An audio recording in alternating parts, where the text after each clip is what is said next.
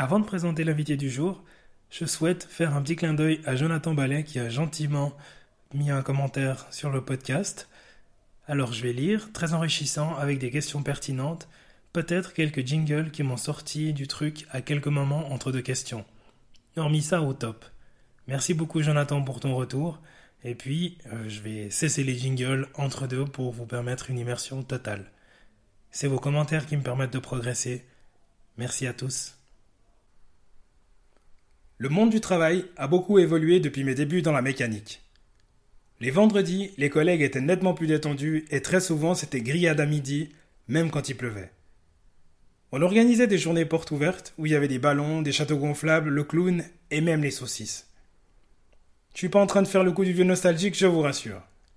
Avec mon invité du jour, nous sommes arrivés au même constat en ce qui concerne le monde du travail. Si jusqu'à la fin des années 90, les entreprises à valeur familiale existaient en nombre, force est de constater qu'il n'en existe plus beaucoup aujourd'hui. Pourquoi c'est un problème? On est passé d'entreprises avec des valeurs à des valeurs d'entreprise qui sont affichées en haut des présentations et sur la porte d'entrée, mais auxquelles pas grand monde n'arrive à s'identifier ou même à comprendre. Sur le papier, et selon les codes actuels de la société, Didier avait une carrière de rêve. D'un apprentissage de laborantin en chimie à responsable de production quelques années plus tard, il avait sur le papier tous les ingrédients de la réussite personnelle selon nos codes d'aujourd'hui. Pourtant, plutôt que de vivre pleinement ce succès, il a préféré changer de vie parce qu'il ne se sentait plus en phase avec le monde dans lequel il évoluait. De son expérience dans l'industrie, il a conservé les outils d'amélioration continue qui lui servent dans son nouveau quotidien de coach sportif. Est-ce que vous avez entendu parler de la grande démission qui est survenue aux États-Unis? Les journaux du monde entier ont consacré des articles sur les millions de personnes qui ont démissionné de leur poste de travail durant l'année 2021 parce qu'elles se sentaient plus alignées avec les valeurs de l'entreprise pour laquelle elles travaillaient. C'était un immense bouleversement. Après avoir été happées, broyées puis recrachées quand elles étaient devenues inutiles pour leurs employeurs au gré des engagements et des restructurations, une partie des salariés s'est rebellée et a obligé les employeurs tout-puissants à revoir leurs pratiques et la manière de les traiter. J'ai pas de données sur ce genre de phénomène en Europe ou encore en Suisse, mais ce qui est certain, c'est qu'après la pandémie, de nombreuses personnes ont choisi de revoir leurs priorités dans la vie. Pour s'engager, les collaborateurs ont besoin de sentir qu'ils participent à quelque chose de plus que juste l'enrichissement des actionnaires. Dans notre discussion avec Didier, j'ai senti quelqu'un de bienveillant, très à l'écoute des personnes qui l'accompagnent, même si son approche de travail consiste plus à nous donner les astuces pour progresser et nous laisser être artisans de notre succès. Et aujourd'hui qu'il a trouvé sa voie, il s'en retourne vers l'industrie pour offrir un autre type d'accompagnement et contribuer à recréer cette culture d'entreprise qui disparaît petit à petit. Je vous souhaite une très belle écoute avec Didier.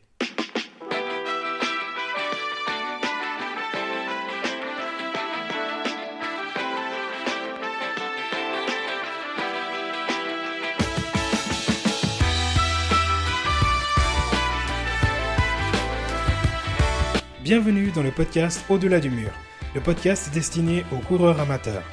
Je suis Hugo Cabral.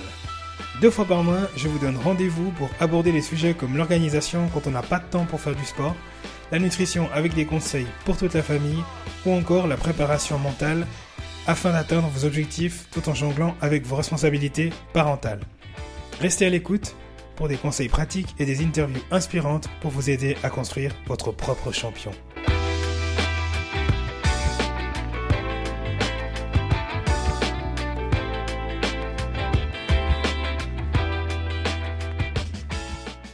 Mon cher Didier, comment ça va?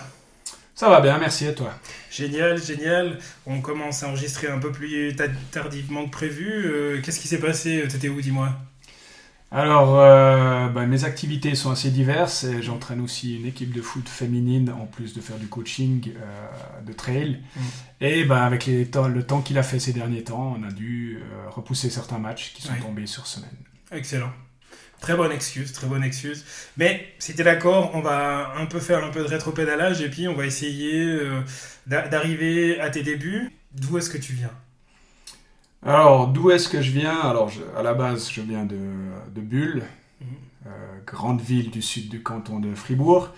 donc j'ai tout le temps grandi à, Bulle et j'ai surtout pratiqué du foot dans un, dans un premier temps, donc euh, sport d'équipe.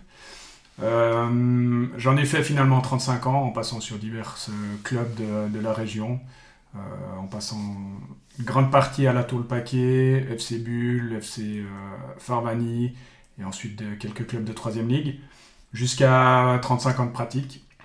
Et euh, à partir de là, je suis parti sur des sports d'un peu plus euh, d'endurance, mhm. qui correspondaient plus aux articulations qui me restaient. On ça comme ça. C'est donc ça. Et oui, exactement. Et euh, si on prend le, côté un peu plus professionnel, j'ai commencé par le, cycle. Et ensuite, j'ai fait un apprentissage de, laborant en chimie à Ciba, sur le, le site du MIC actuel. et j'ai complété cette formation avec l'école d'ingénieurs de Fribourg en, comme ingénieur en chimie avec spécialisation dans la, chimie industrielle. Euh, ça m'a permis ensuite de partir sur, euh, sur Genève pour deux ans d'expérience chez Givaudan. Ensuite, je suis revenu sur le site du MIC euh, chez Ilford, où là j'ai fait quand même dix bonnes années avec différents rôles, et qui sont importants parce que c'est là que j'ai commencé à travailler un peu plus, non pas avec les processus, mais avec les gens, avec du management. Et j'ai vraiment eu une très très très belle expérience avec cette entreprise-là qui était familiale. Et j'ai pu exercer en ayant des, des, des rôles de, de, management avec des équipes euh, qui travaillaient en, 3 fois, en 4 x 8 à l'époque. Donc les contraintes d'horaire d'équipe. Et j'ai fini par gérer carrément le bâtiment de production qui comportait 60 à 70 personnes. Donc j'étais relativement jeune pour cette position-là, mais ça m'a permis de, de, mettre vraiment le pied à l'étrier de ce que j'appelle moi l'accompagnement des, des, gens, sorte déjà de, de, coaching, mm. et donner aux gens les moyens de faire leur job. Suite à ça, et la fameuse faillite que tout le monde connaît, en 2013, euh, j'ai continué mon évolution sur un site de, peinture sur Lausanne, où là j'ai fait deux ans, la même chose, euh, petite équipe euh, à, à, piloter, retour sur Bulle pour deux ou trois nouvelles années chez Axalta bonne expérience aussi. Et j'ai tenté une dernière expérience chez euh, Huntsman à Montaix. Pourquoi dernière expérience? Parce que j'avais déjà à ce moment-là le, vraiment l'impression de ne plus être aligné ou de plus être dans l'environnement qui correspondait à mes valeurs. Donc je me suis donné une, donné une dernière opportunité pour, pour m'assurer finalement que c'était bien le cas ou que c'était et que c'était pas l'entreprise dans laquelle je me trouvais qui était, euh, qui était en, déphasage avec mes valeurs, mais vraiment le, milieu industriel. Et, j'ai eu cette confirmation-là. J'ai passé trois années euh, qui étaient excellentes avec l'équipe que, que j'avais le, plaisir de, de, piloter. Mais de nouveau, cette, ce déphasage avec le, le milieu industriel actionnaire mhm. du moment. Mhm. Donc cette phase-là m'a fait prendre une décision, soit je continue à travailler à contre-courant de mes valeurs, soit euh, bah, je prenais la décision d'aller là où je voulais aller. Et, c'est finalement ce que j'ai fait. La, enfin, tu parlais de l'expérience euh, dans l'entreprise familiale chez Ford avec le, avec le management. C'était ça finalement qui te plaisait vraiment ou il y a une cassure quand euh, l'entreprise est fermée alors, je pense que beaucoup de monde qui travaillait chez Ilford à l'époque a, a, souffert finalement de cette chute-là parce que cet environnement-là, je pense qu'il existe plus nulle part maintenant. Mhm. En industrie, ça ne marche pas. Alors, les gens vont dire, ouais, mais ça a fait faillite, c'est peut-être pas pour rien. Je suis pas convaincu. Mais il y avait cette, euh, il y avait vraiment encore cette structure un peu à l'ancienne, héritée un peu de SIBA, mhm. où les gens, ils n'étaient pas juste là pour faire leur job et puis basta. Il y avait, il y avait l'apéro du vendredi soir, il y avait même une buvette prévue pour le personnel. Il y avait une équipe de hockey, il y avait des jardins. Il y avait, c'était vraiment tout un, un cosmos qui était à la fois professionnel, où les gens, quand ils étaient au job, ils étaient vraiment au job, et un environnement global qui était, qui était de bienveillance finalement.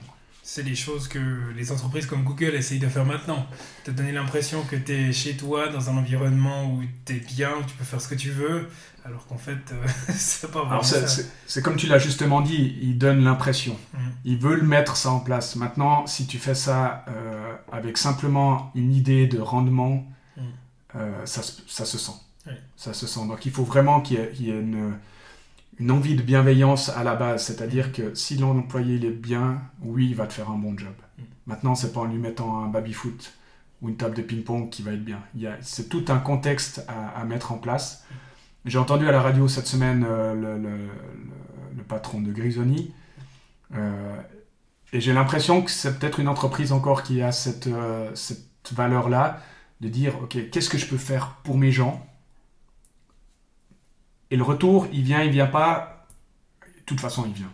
Je, suis intimement convaincu de ça. Mais d'abord, on, offre. Mhm. Et après, le retour, il viendra. Et, ça, je pense que c'est de plus en plus compliqué à trouver euh, des entreprises qui, offrent ce, cadre-là.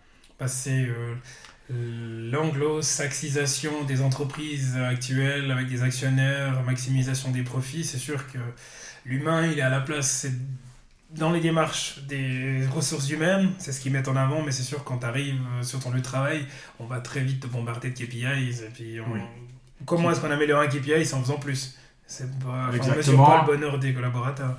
Alors, faire plus si tu as une vision à, moyen et long terme, et, dans la bienveillance ou dans la, façon de gérer ton personnel, tu dois avoir cette vision moyen et long terme. Mhm. Euh, un actionnariat, lui, il en a rien à. En guillemets, c'est pas son problème. Lui, il a besoin de savoir, c'est à la fin du mois, à la fin du trimestre. Et la fin du trimestre est presque la fin du monde. C'est un modèle, hein, c'est pas bien ou pas bien, mm. c'est un modèle qui correspondait juste plus à, ce, que, à ce que moi je, cherchais. Et quand tu as, as, eu ce déclic-là, est-ce que tu t'es directement orienté vers le coaching ou euh, il a fallu quand même que tu, tu, testes, que tu cherches un peu quelle était ta voie? Alors, comme j'ai dit, la dernière expérience que j'ai faite à Montaix, j'avais déjà cette envie de, de, de, de, coacher ou d'accompagner les gens. Euh, j'avais encore ce, peut-être ce sentiment de ne pas être prêt. Mhm. D'où la, la, le, report. C'est souvent comme ça, malheureusement, pour beaucoup de monde. Euh, on a envie de faire des choses, mais on reporte parce que soit on n'est pas prêt, on n'a pas le moyen, on n'a pas le, enfin, on a plein d'excuses pour repousser les choses. Euh, alors j'ai j'ai mon JS de ski, j'ai entraîné des enfants au foot euh, il, y a, quelques années. C'est un, comment dire C'est une activité où c'est quelque chose que j'aime faire mhm. depuis tout le temps, et spécialement en contact. Si je prends le, foot féminin là qu'on a démarré dernièrement, c'est génial d'être sur le terrain avec des, jeunes qui ont le, répondant direct. Et ça, j'ai toujours eu. Maintenant, ça a toujours été mis a posteriori parce que bah, il faut manger, il faut payer, il faut il y, a plein de raisons qui font que bah, on reporte chaque fois, on reporte. Et là, c'était devenu gentiment une question de santé. Mhm. Si je reportais encore, ça passait sur la santé. Et d'ailleurs, mon médecin m'avait même recommandé à un moment donné de m'arrêter. Burnout ou brownout, il y a plein de termes qui existent maintenant. Brownout, pour ceux qui ne connaissent pas, c'est lorsqu'on ne retrouve plus les valeurs ou le sens à ce qu'on fait au travail. Burnout, c'est la suractivité ou le surmenage. surmenage. Burnout, c'est ok, je fais quelque chose, mais est-ce que ça a du sens pour moi? Et moi, ça, je ne l'avais plus. Donc la santé commençait gentiment à, payer. Hmm. Et c'était quoi les, premiers signes au, niveau santé qui t'ont euh, fait voir justement que ça devenait même épidermique, euh, il fallait vraiment, enfin tu pouvais vraiment plus tenir une, fatigue, une énorme fatigue, hmm. baisse de motivation, baisse de créativité, mhm. d'idées. C'est comme si, alors, je peux m'imaginer que burn-out, ça, ça, va un peu dans le même sens, mais c'est vraiment d'être de, presque devant un mur et puis mhm. euh, juste voir le mur, mais pas comment on pourrait le passer. Et, là, ça devient compliqué parce qu'il y a, y a tout qui paye après. Le, on n'a plus trop envie de s'entraîner, on n'a plus trop envie de partager, on a tendance à, à se mettre un petit peu dans, dans sa bulle. Alors je suis plutôt un introverti, donc c'est pas le truc qui me gêne forcément énormément. Par contre, au bout d'un moment, il faut quand même pouvoir euh, dépasser ça et puis se redonner euh, euh, cette. il y en a qui parlent de dopamine, sérotonine, on peut même aller dans ces neurotransmetteurs-là. Mais finalement, c'est qu'est-ce qui manque pour, pour quand on se lève le matin, on a la, on a la pêche. Mm. Et quand on, on, on, est super mal le dimanche soir, qu'on est crevé déjà à 18h30, qu'on arrive juste à voir les sports, sur la RTS parce qu'on sait que le lendemain, ça va nous user toute l'énergie qu'on a, bah, c'est le, moment de, le moment de faire quelque chose. Donc j'ai commencé à me former euh, sur, euh, sur divers, diverses euh, méthodes. J'ai commencé une formation au sport universitaire à Lausanne de personal trainer. qui était en deux phases. j'ai repris les formations jeunesse et sport de course à pied ou athlétisme dans un premier temps, course à pied derrière, de nouveau pour avoir les, les, outils pour. Euh, je me suis aussi formé chez euh, Stéphane Brognard, où là j'ai acquis beaucoup d'expérience. Et finalement, euh, ce que j'ai voulu faire, et ça a été un, de mes projets sur, la, sur les années 2020-2021, c'était de me donner de l'expérience. Mhm. Parce que j'estime que si on veut conseiller spécialement un trailer sur de l'ultra, et qu'on n'en a jamais fait, oui. J'ai l'impression que ça manque un peu de crédibilité. Ça ne veut pas dire qu'on peut être coach sans en avoir fait, mhm. mais si on veut pouvoir expliquer à la personne ce qu'elle va rencontrer, ce qui va être difficile et tout, je pense que c'est quand même quelque chose qui aide. C'est là que je me suis fixé, c'est là que j'ai eu le plus gros accompagnement de Stéphane Boignard, c'était de préparer le Tour des Géants, euh, qui était prévu en 2021. Et là, depuis 2019 à 2021, ça a été tout un, parcours finalement apprentissage où étaient inclus aussi les autres formations que dont j'ai parlé tout à l'heure. Mais c'était vraiment un apprentissage à la fois du trail, de la préparation au trail et de la connaissance de moi en fait. Pour les personnes qui ne le connaissent pas, est-ce que tu pourrais nous faire un bref CV de Stéphane Brognard? Alors Stéphane Brognard est un Vosgien. Pour ceux qui connaissent la région, ça veut tout dire. Non, c'est un, personnage qui, euh, a fait euh, top 10 à l'UTMB, donc qui a un, bon niveau, euh, et qui s'est orienté maintenant, il a aussi fait d'autres courses, je ne connais pas par cœur son, palmarès, et qui est devenu maintenant plutôt aventurier. C'est-à-dire que maintenant il va se lancer des défis qui sont beaucoup plus hors, sentier battu. Il a fait la traversée de la rame, la traversée de l'Atlantique à la rame. Mm. Il a fait dernièrement, euh, il y a un petit film que vous devez peut-être trouver déjà sur YouTube, où il est parti du plus grand sommet des Vosges, le Honeck, et qu'il a rejoint le, Mont Blanc en ligne droite. Donc ça veut dire les sentiers, alors de temps en temps il n'a pas le choix d'en suivre, mais l'idée c'était vraiment, il appelle ça l'azimut, donc c'est vraiment en ligne droite, et puis on se pose pas trop de questions, c'est la, boussole. Alors ça va pas vite, hein. suivant les pentes, suivant les forêts, suivant le, il a dû traverser le Doubs, ça va pas vite. Aventurier, faut prendre le temps. Exactement. Faut le et, et, il est vraiment dans cette dynamique-là maintenant de, de, se dire, mais de ça, à la limite, il en met de temps en temps parce qu'il y a des, des, courses qui lui tiennent à cœur, mhm. des associations qu'il y a derrière, des choses comme ça, mais c'est plus un objectif pour lui. L'objectif, c'est vraiment, ok, quelles sont les, les, valeurs que je vais trouver en faisant tel ou tel événement, telle ou telle aventure, euh, rencontrer des gens. Et puis, euh, si on veut si vous allez voir, c'est un petit peu un brut de décoffrage.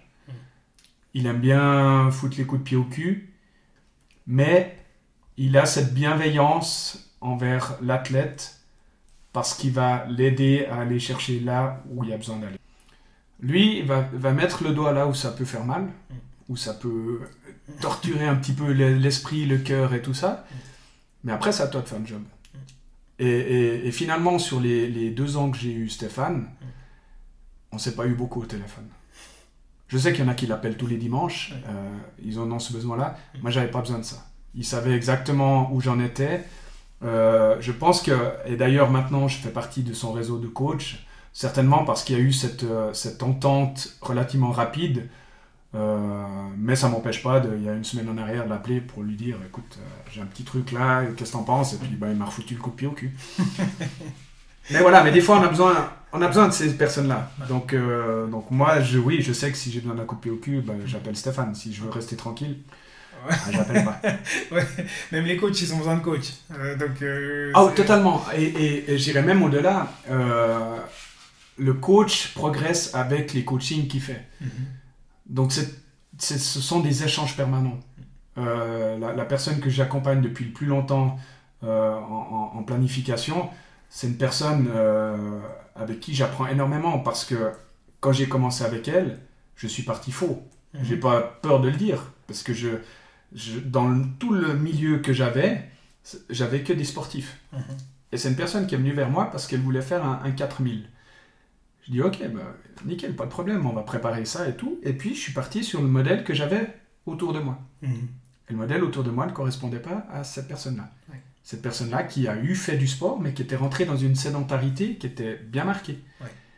Et quand je suis allé sur le terrain avec elle, je me suis dit, oh mon Dieu, pas qu'est-ce qu'elle fait, qu'est-ce que je fais? Qu'est-ce que tu fais? Ouais, mm. parce que j'étais parti complètement faux. Mm-hmm. Et là, on a, repart... on a, on a reconstruit tout le, tout le plan qu'on voulait faire. On est reparti des bases, on a reconstruit ensemble, en fait, ce, mm-hmm. son programme. Et c'est là que je l'ai dit, il y a, y, a, y a, un échange mutuel mm. coaché-coach qui est enrichissant et qui permet de progresser des deux côtés. Mm. Donc, un peu comme l'expérience que j'ai dite d'acquérir avec Stéphane Brognard en tant que coaché, mm-hmm. en fait, je la retrouve maintenant euh, presque chaque semaine avec les gens que j'accompagne. Tu accompagnes combien de personnes environ là, actuellement Alors, je fais maintenant du personal training suite à ma formation au sport universitaire. Mm. Là, j'ai actuellement 4 personnes mm. qui sont concentrées sur le mercredi, qui est mon jour officiel, on va dire, de, de coaching. Et puis j'ai une 12-15 euh, personnes, ça, dépend, ça fluctue un petit peu, qui sont en planification. Et puis en plus de ça, je fais encore des circuits training euh, sur Bulle une fois par semaine. Et je suis en train de, de, mettre en place gentiment quelque chose qui serait sur Fribourg. Euh, comme ça, ça permettrait d'avoir deux pôles. Mais en, aspect accompagnement pur, on va dire, allez, une petite quinzaine en planification et, et quatre en personnel training. Et t'es quoi comme genre de coach? Alors, euh, si je reprends le groupe de coach qu'on a chez Stéphane Brognard, ah, je suis plutôt le, bienveillant, on va dire ça comme ça. Ah. Alors, je suis pas vosgien, voilà, j'ai un peu plus de tenue, mais voilà, les, athlètes que j'ai dans ce groupe-là sont plutôt de, soit des athlètes qui, reprennent après une blessure ou qui démarrent. Mhm. Donc, ça va plutôt être chez moi le temps qu'ils s'aguerrissent, et puis après, les coups de pied au cul viendront plus loin par, un Stéphane, par exemple. Donc, euh, le, terme que j'ai souvent en retour de mes coachings, c'est souvent la bienveillance. Mhm. Je dirais, je l'ai, je l'ai encore plus, je pense, pour l'aspect présentiel. Où c'est beaucoup plus facile d'avoir cette bienveillance-là. Par contre, euh, j'ai aussi des personnes euh, que, je, que, je, coach en planification qui tout à coup ont un souci, on s'appelle. Euh, dernièrement, j'ai une personne qui m'a, qui m'a mis un message, il dit bon, soit on va prendre un café, puis on a discuté de manière beaucoup plus large. Donc, moi, dans l'idée, c'est de, de, mettre les gens dans la meilleure des situations pour progresser. Et je suis pas du genre, enfin, je suis pas un, adepte à 100% du no pain, no gain. Il faut les phases où on souffre un peu, où on progresse, où on agresse le corps mais pas que. Je pense que c'est un, mélange qui est super intéressant à, trouver, des moments où on se fait du bien, on se fait plaisir parce que ça aide à progresser aussi, et d'autres moments où c'est un peu plus dur et puis, euh, puis on va taper un peu plus. Mais je pense que le, le, terme qui me revient le plus souvent, c'est bienveillance. Si je reprends les échos que, je, reçois. Donc tu fais pas euh, t'es pas, pas le, type, genre de coach qui va balancer les plans d'entraînement. Je, comprends qu'il y a une grande partie de discussion, d'échange aussi avec, euh, avec les personnes que tu coaches. Ça va dépendre du besoin de la personne. Comme j'ai dit avant, comme j'avais avec Stéphane très peu de contact, parce que j'avais pas forcément ce besoin-là, ça suffisait qu'on me donne ce que j'ai à faire. J'ai certains athlètes qui, qui fonctionnent comme ça. J'ai mis mes dispos, tu peux remplir, je les fais une fois par semaine. De nouveau, parce que pour moi, faire un plan sur un mois, c'est irréaliste il y a la réalité de chaque semaine qui, qui intervient sur la suivante. Alors si c'est pour changer quatre fois dans, la, dans le mois, non. C'est vraiment le, dimanche soir, je me mets à mes planifications en fonction de, de la période de la, de la, personne, je complète. Et euh, des gens qui auraient besoin d'avoir un peu plus d'informations et tout ça, c'est un message, et puis souvent on, fixe un, petit téléphone, et puis on, approfondit le, sujet, si nécessaire. Il y avait... Euh, dans, euh, quand on préparait l'épisode, quand tu me parlais justement des différentes techniques que tu utilisais, il y en a quelques-unes justement qui reviennent encore sans cesse dans, dans mon cerveau parce que je les utilisais dans mon ancien job, QQ, QCP, SWOT, PPCA, etc. Tu es la première personne que je rencontre qui a réussi même si finalement c'est pas le truc le plus invraisemblable qui soit, c'est la première personne que je rencontre qui a réussi à transposer des outils qu'on utilise dans l'industrie, des trucs, enfin des outils un peu genre Kaizen, etc. japonais, amélioration dans la voilà, amélioration continue dans la pratique du sport. D'où est-ce que t'es venue cette idée? Bah Dans le, les deux mots que je viens d'employer, amélioration continue. Finalement, l'entraînement, ça sert à ça. Mm. Et, euh, et, ces outils-là, alors si on les, on les reprend un petit peu hein, de manière indépendante, QQO, QCCP, où il y en a qui disent c'est QQ, c'est occupé, c'est plus facile à retenir. Bah, ça, ça va servir à, à, formaliser ton objectif. Parce que la plupart des athlètes qui viennent, j'ai une, deux personnes qui viennent là vraiment pour sport santé. Mais les autres ont des objectifs bien précis. Donc c'est de le mettre déjà sur, sur papier. Mhm. Parce que des fois, en mettant sur papier, on se rend compte que soit on s'est fixé un truc euh, vraiment un, peu haut, ou au contraire, il n'y a pas d'ambition ou tout ça. Et ça, le fait de le mettre sur papier, en, incluant pas seulement l'objectif, le, projet, mais qui va être impliqué dans ce projet-là. Ah, je sais qu'on a, eu, on a parlé un petit peu de tout le contexte familial. Ben oui. qui est impliqué? C'est quoi ce projet-là? Euh, Il va se passer où? C'est tout près enfin, Où est-ce qu'on va pouvoir s'entraîner? Il, y, a plein de questions comme ça. Et, on arrive finalement au, dernier, qui est le, pourquoi, et qui est la question essentielle finalement pour le projet. Pourquoi tu veux faire ça? Pourquoi je fais ça? Si tu n'as pas une raison valable, ah, tu Ça va pas tenir longtemps. Non, tu vas, courir. tu vas courir, mais il n'y a pas forcément besoin d'aller dans ce projet-là. Par contre, si on est capable d'aller dans ce pourquoi, et, là, je vais mettre un dernier outil mm. d'industrie, le 5P. Pourquoi, premier niveau, une fois que tu as répondu à ça, tu creuses encore un, cran en dessous? Pourquoi, pourquoi, pourquoi, pourquoi, pourquoi tu as besoin de ça? Mm. Et là, tu vas arriver à, ce que Stéphane Brognard, lui, appelle la, cause noble, mais ça peut être ta valeur profonde, ça peut mm. être plein de termes. Euh, qui vont te, te donner un sens. Mhm. On parlait de sens avant dans l'industrie, ben, c'est ça. Quel est le sens à, ta démarche mhm. S'il n'y en a pas, tu vas peut-être arriver, mais finalement tu vas arriver, puis quoi? Voilà. Alors que si tu arrives à vraiment mettre un sens là-dedans, c'est vraiment quelque chose qui va pouvoir te, te, tirer en avant sur tout l'ensemble du projet. Alors si on parle de 3-4 mois, en général ça tient, mais si c'est un projet de 2 ans, moi j'ai fait 2 ans pour préparer le tort. Alors j'ai envie de dire, quand je suis arrivé au tort, j'avais déjà répondu à toutes les questions. Donc le tort, il était presque en trop. Oui, mais c'est pas grave. Mais, voilà, mais ça m'a permis de tenir les deux ans. Mhm. Donc cette question-là, elle, est essentielle. Ensuite, si, si, on prend le, suivant, c'est le SWOT. Le SWOT, pour ceux qui ne connaissent pas, c'est de se définir. Une fois qu'on a défini le projet, on sait les contraintes qu'il y a. Maintenant, le SWOT va nous permettre de se dire, OK, on se place où par rapport à ces contraintes-là? Quelles sont mes forces? Quelles sont mes faiblesses? Quelles sont les opportunités qu'on a? Si on est tout près d'une montagne, moi j'habite euh, en dessous du Solitou, c'est une opportunité. Tous les matins, je peux partir, euh, je fais 600 de dénivelé en, 45 minutes et puis euh, ma sortie est la fête. C'est une opportunité mm. et surtout les risques. Et les risques, c'est pas forcément négatif. On parlait avant de la contrainte famille, mm. bah, c'est un risque de ne pas arriver à l'objectif. Bah, Qu'est-ce qu'on va pouvoir mettre en face? Ça, c'est la deuxième partie. Et une fois qu'on a rempli ces deux éléments-là, on va pouvoir passer à l'étape suivante qui est la planification. Mais tant qu'on n'a pas fait ces deux premières parties, la planification, elle n'a pas, pas, vraiment de sens. Ouais, c'est un peu bancal. Absolument. Et puis là, on arrive sur le PDCA dont, euh, dont tu as parlé. Bah, c'est planifié par bloc, en fonction des compétences qu'on a envie d'acquérir. Un premier bloc va nous permettre d'être fort, un deuxième être rapide, un troisième être fort en montée, en descente, etc. Et on valide chaque fois, à la fin de ces blocs-là, on check est-ce qu'on a réussi à le faire ou pas. À chaque fois que je reçois un invité, euh, c'est l'occasion justement de, parler de son parcours, mais aussi de les soumettre à la redoutable séquence sur le grill, où je leur pose 10 questions qui ont plus ou moins rien à voir avec ce qu'ils font, mais ça permet détendre l'atmosphère et d'en savoir un peu plus sur toi, notamment en termes culinaires. Il y a une question qui est hyper importante, j'espère que tu répondras juste à la question. Didier, est-ce que tu es prêt à passer sur le grill? Oui. Au-delà du mur, sur le grill.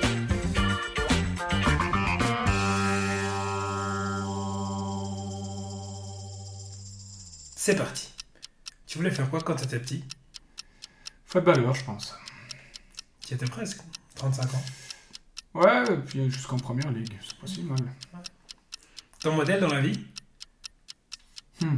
J'ai pas de modèle. J'ai eu une discussion dernièrement. J'ai en fait des, traits de caractère de différentes personnes qui, qui me parlent. Le, la fierté de Eric Cantona, qui, surtout lorsqu'il il échouait, hmm bomber le torse. et c'est, en fait, c'est dans l'échec qu'il montrait qu'il était le plus fier. Mhm. Et ça, alors, il a, d'autres traits qui sont un peu plus, un peu plus compliqués à, à, aimer, mais voilà, il y a, il y a ça. Ensuite, euh, j'aime les, gens qui ont, qui ont de l'humilité. Euh, bon, on, parle souvent de, de, Kylian Jornet. Mhm. Alors, dans un premier temps, oui, je l'apprécie en tant que sportif. Et puis, j'ai lu un de ses bouquins, je sais plus lequel, où, où on voit en fait toute la tourmente qu'il avait, euh, qu'il avait en lui. Et, là, ça m'a fait vraiment apprécier la, personne. Donc je pourrais peut-être dire euh, de manière assez globale un, Kylian Jornet. Mm. C'est pas très original pour, le, pour du trail, mm. mais c'est surtout par le livre et, un des films que j'ai vus qui m'ont fait vraiment apprécier la personne. Pourquoi est-ce que je te choisirais toi comme coach plutôt qu'un autre? Parce que je vais te laisser ta responsabilité. Le plus beau compliment qu'on puisse te faire? Ah. J'ai de la peine à accepter les compliments. Donc déjà, déjà de m'en faire un, ce serait cool. On est à une minute de la fin d'un Wood et j'en peux plus. Tu me dis quoi pour me motiver? Pourquoi tu fais ça? Ce soir, Genève Servette à l'occasion des sacrés champions suisses des National League pour la première fois. Ton pronostic pour le match?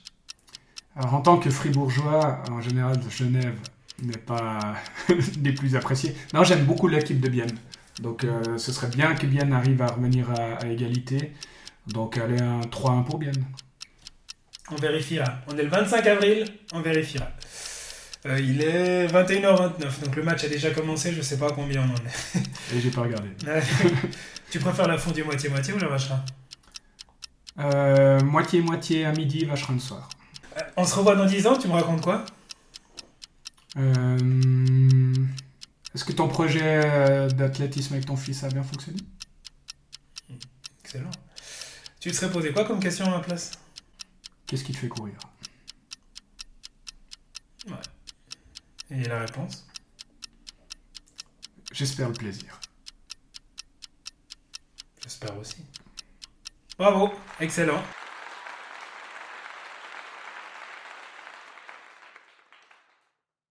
J'ai vu euh, pendant euh, le, quiz, euh, enfin juste avant qu'on enregistre pendant le, quiz, tu nous as mis un joli petit lapin bleu. il est où mon téléphone? Je vais faire une petite photo. Je la publierai sur les réseaux. Voilà. Est-ce que tu pourrais nous présenter ton ami? Alors ça c'est la troisième génération en fait. Parce que ça a commencé avec une petite licorne rose mhm. qu'on m'avait offert justement pour un... Je sais plus quelle, quelle première course que j'avais faite, mais euh, bah, pour pas être seul. Donc du coup, toujours dans la petite poche. Euh, je l'ai gardé, la petite licorne, jusqu'à ma première tentative du tour de la gruyère en one-shot, où euh, bah, je l'ai perdu en repartant de Montbovon. Et en fait, je pense que ça a été un signal pour moi de dire ça sert à rien d'aller plus loin. J'avais un pied qui commençait à gonfler. Mm. Et euh, pour avoir fait le parcours plus tard qui va sur Château D, euh, je pense que c'était un bon message de la licorne. on le prend comme on veut. Hein. Voilà. Ensuite, il a été remplacé par un premier, euh, le grand frère du petit lapin, qui était aussi un lapin, et qui m'a accompagné aussi un bon moment sur mes sorties.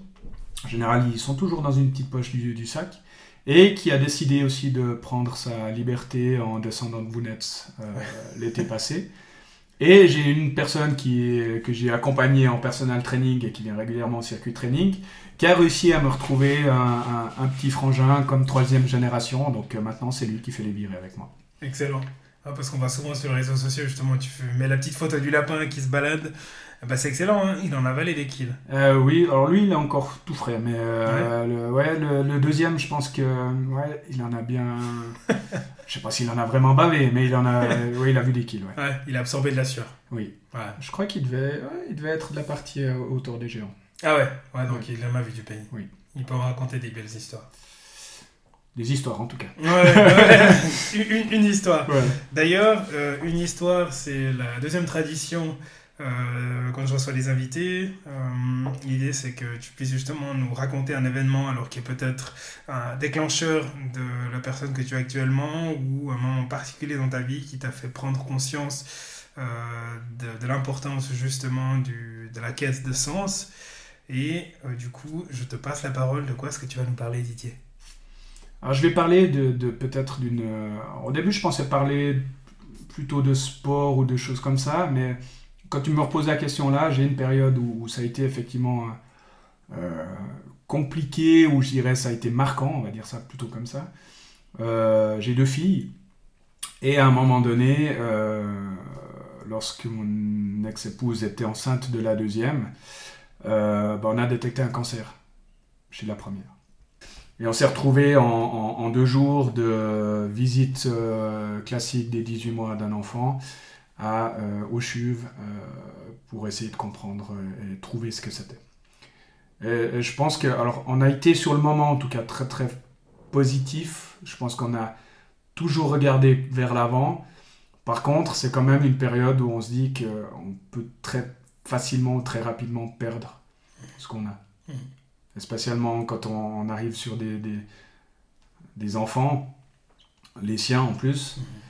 Euh, ouais, le, je me souviens des deux premiers jours, ça je pense que je m'en souviendrai toute ma vie, parce que euh, ouais, c'est un gros chamboulement. Et je pense que, alors j'arrive malheureusement pas à le faire tout le temps, mais je pense que ça, ça remet en, perspective certaines choses des fois, où on se dit, ah, chier, non, il y a, y a, bien pire que ça. Euh, moi, je suis régulièrement l'ARFEC avec toutes les activités qu'ils font. L'ARFEC, c'est l'association romande des familles d'enfants euh, cancéreux. Et, ils font des activités pour ces enfants-là. Ils ont, ils ont vraiment plein de choses.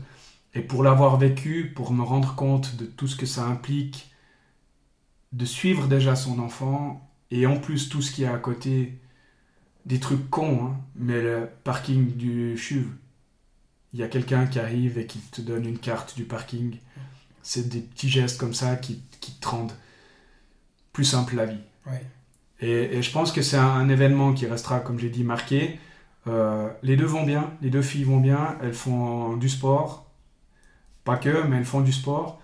Et, finalement, c'est une étape qui a été très dure tout au début, qui nous a montré la force qu'on avait de regarder vers l'avant dans un deuxième temps, et qui maintenant euh, me permettent parfois de me dire, bah, ok, bah, déjà je suis pas super euh, ordré, on va dire, à la maison et tout ça, mais finalement, c'est pas le principal. non, c'est pas le principal de la vie. Mhm. et, de voir mes deux filles qui sont en train de des fois rigoler euh, à plein poumon, ben c'est ça. Ça c'est la vie. Donc euh, je pense que ça m'a permis maintenant de relativiser certaines choses et de profiter d'autres. Alors je suis pas le plus extraverti des gens, mhm. mais j'ai ma façon à moi d'apprécier certaines choses et, euh, et, je pense que je les apprécie d'autant plus maintenant qu'avant cet événement. Ouais, c'est c'est fondateur et c'est comme tu l'as très comme tu l'as très justement dit on, on, va vraiment à l'essentiel et ça doit ça ça t'a certainement apporté une force et je dirais même une rage de vivre encore plus forte euh, cette expérience alors je ne sais pas jusqu'à quel point ça m'a donné la, la, la, rage de vivre plus mais euh, peut-être d'être conscient que, que, que, certaines choses tiennent à, pas grand chose mhm.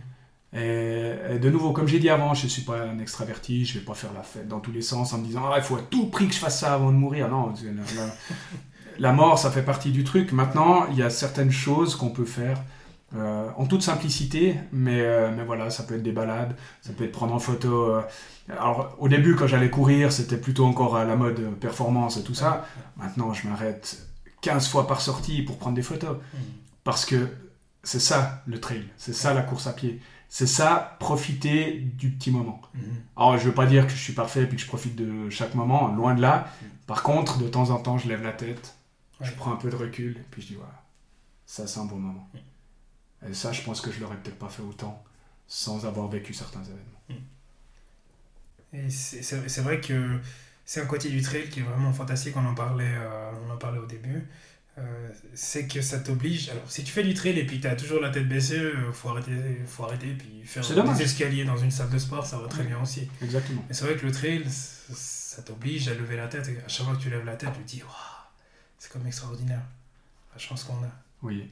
Euh, une des plus belles sorties que j'ai faites, c'était pas de Dossard. Ça faisait partie de, du programme pour le, le Thor. Mhm. C'était une sortie de 70 km que je devais faire. Et je suis parti de la maison.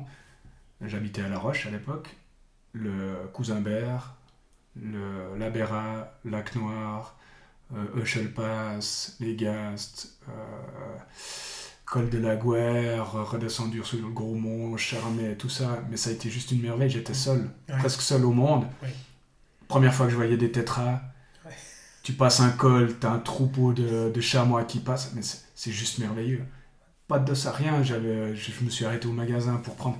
Mais il y a, n'y a pas que le trail, il y a d'autres événements qui sûr. peuvent le permettre, mais Ouais. le trail permet d'avoir ces aventures-là sans, sans chichi. En tout cas, merci beaucoup Didier euh, pour ce moment passé. C'était vraiment extraordinaire. J'ai adoré ce petit moment passé et je me réjouis de voir euh, le visage du petit lapinou dans la séquence sur le grill.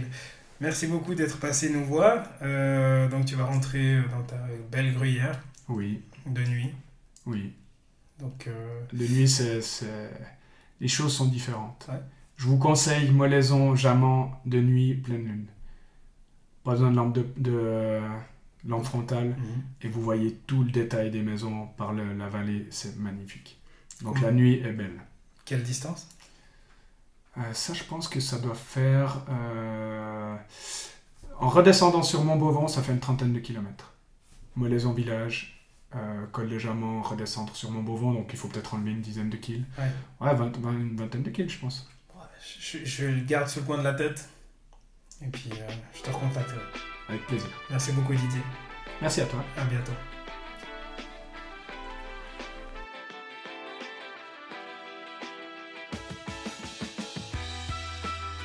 Si cet épisode vous a plu, merci de lui laisser un avis 5 étoiles et partagez-le avec vos amis et votre famille. Me laisser un commentaire, c'est m'offrir l'occasion de m'améliorer pour continuer à être écouté par vous. D'ici la publication du prochain épisode, vous pouvez retrouver mes aventures sur le compte Instagram podcast Au-delà du mur. Portez-vous bien, allez à très vite, ciao